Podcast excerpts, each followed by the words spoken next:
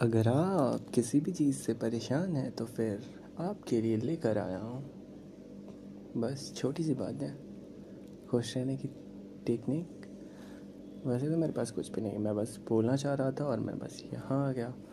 आ, वैसे आपको अगर किसी चीज़ के कारण कभी तकलीफ़ होती है और आप बिल्कुल अजीब सा फील कर रहे होते हैं तो फिर उस वक्त आपको खुद आपको संभालना होगा। आ, कैसे संभालना होगा इसके लिए? You should do research research not being a psychologist कुछ नहीं करना है आपको। बस थोड़ी देर शांत मन से एक बार सोचना है कि मेरा गोल किधर है? मैं किधर जाना चाहता हूँ? और वो रास्ता किधर जा रहा है? और मैं अभी जिस थाट्स में हूँ, वो रास्ता किधर जा रहा है?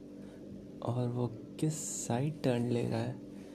अगर आप अपने लाइफ में इस एंगल को पहचान के डाइवर्जन को, कि आपका लाइफ उस साइड सेटल है, या फिर आपकी डाइवर्शन की साइड तो बस, आप समझ जाएँगे कि फिर कौन सी चीज़ आपके लिए अच्छी है, कौन सी बुरी है।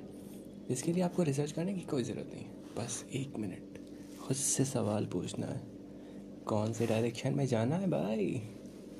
बस पड़ी है ट्रेन पड़ी है साइकिल पड़ी है, कुछ भी हो, बैठना तो अपन कही है ना।